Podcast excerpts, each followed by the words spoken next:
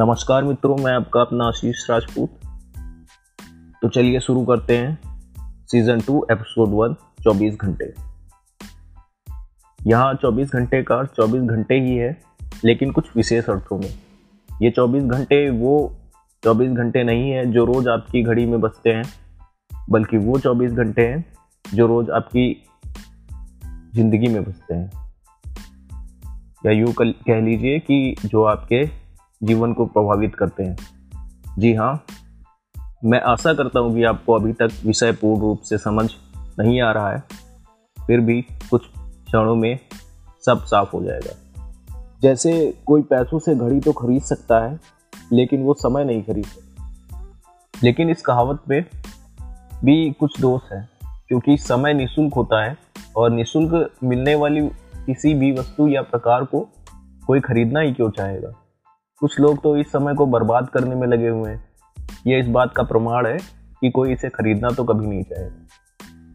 किसी किसी ने अपने जीवन के अंतिम संदेश में अपनी माँ से कहा all this I have spent in the service of mankind brought me nothing but insult and humiliation और किसी दूसरे व्यक्ति ने कहा please believe Instagram is a alive because we are not broadcasting our failures and we are not posting our challenges and we are not uploading all of our weaknesses. No, we are only showing you the good stuff.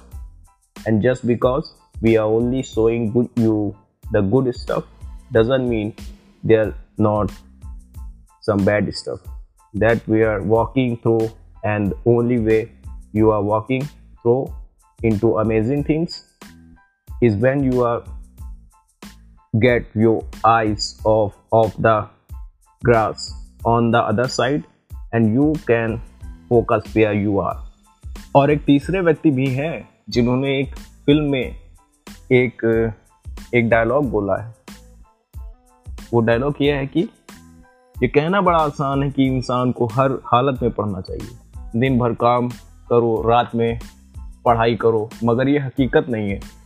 हकीकत यह है कि इंसान की उंगली के नाखून में अगर लकड़ी की छोटी सी फांस अड़ जाए तो बड़े से बड़े साधु महात्मा के प्रवचन पर ध्यान नहीं जाता। लकड़ी की वो छोटी सी फांस इंसान के मन में खटकती रहती है। इसलिए मैं भी नहीं पढ़, अनपढ़ रह गया, मैं भी अनपढ़ रह गया। अब आपके लिए किसी दूसरे विचारक का मत, जो इस तीसरे मत का खंडन करता है। इन विचारक का कहना है you don't need college to learn it learn stuff okay everything is available basically for free you can learn anything you want for free it is not a question of learning so I think college are basically for fun and to prove you can do your chores but they are not fallen तीसरे मत में कितनी कमियाँ थी और इसके प्रत्युत्तर से आपने क्या सीखा, वो तो मैं नहीं जानता। लेकिन इतना मैं अवश्य जानता हूँ कि आपको ये दोनों विरोधाभासी अवश्य प्रतीत हुए होंगे।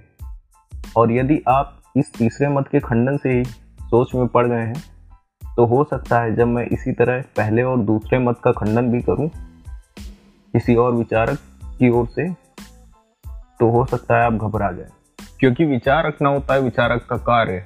और आप जो करते हैं, या हम सभी करते हैं, उन विचारों को पढ़ते हैं और समझते हैं और समझने के पश्चात उनका अनुगमन करते हैं या फिर अनुगमन ना करके अपने जीवन में पूर्ण रूप से प्रयोग भी करते हैं। और ये प्रयोग करने की धारणा जो है, वो कभी कभी विपरीतार्थक सिद्ध हो जाती है। जिस प्रकार अनुभव के चश्मे अनुभवी धारण करता है लेकिन अपने परम व्यक्ति को जैसे ही वह ये चश्मे भेंट करता है, वह मूर्ख के सिवाय कुछ भी नहीं रह जाता। लेकिन अंग्रेज़ी में एक चर्चित कहावत प्रसिद्ध है experience is the best teacher लेकिन मैं आपसे ये कहना चाहूँगा एक्सपीरियंस आपका बेस्ट टीचर तभी बन पाएगा, जब वो आपका होगा. सीज़न टू एपिसोड वन के 24 घंटे पॉडकास्ट को आपने पूर्ण रूप से सुना और इसको सुनने के लिए आपको बहुत बहुत धन्यवाद। साथ ही साथ यदि आपको आपके जीवन में समय मिले तो भारत के राष्ट्रीय ध्वज के अशोक चक्र में जो 24 तीलियाँ हैं, उनका अर्थ क्या है? ये कभी अवश्य।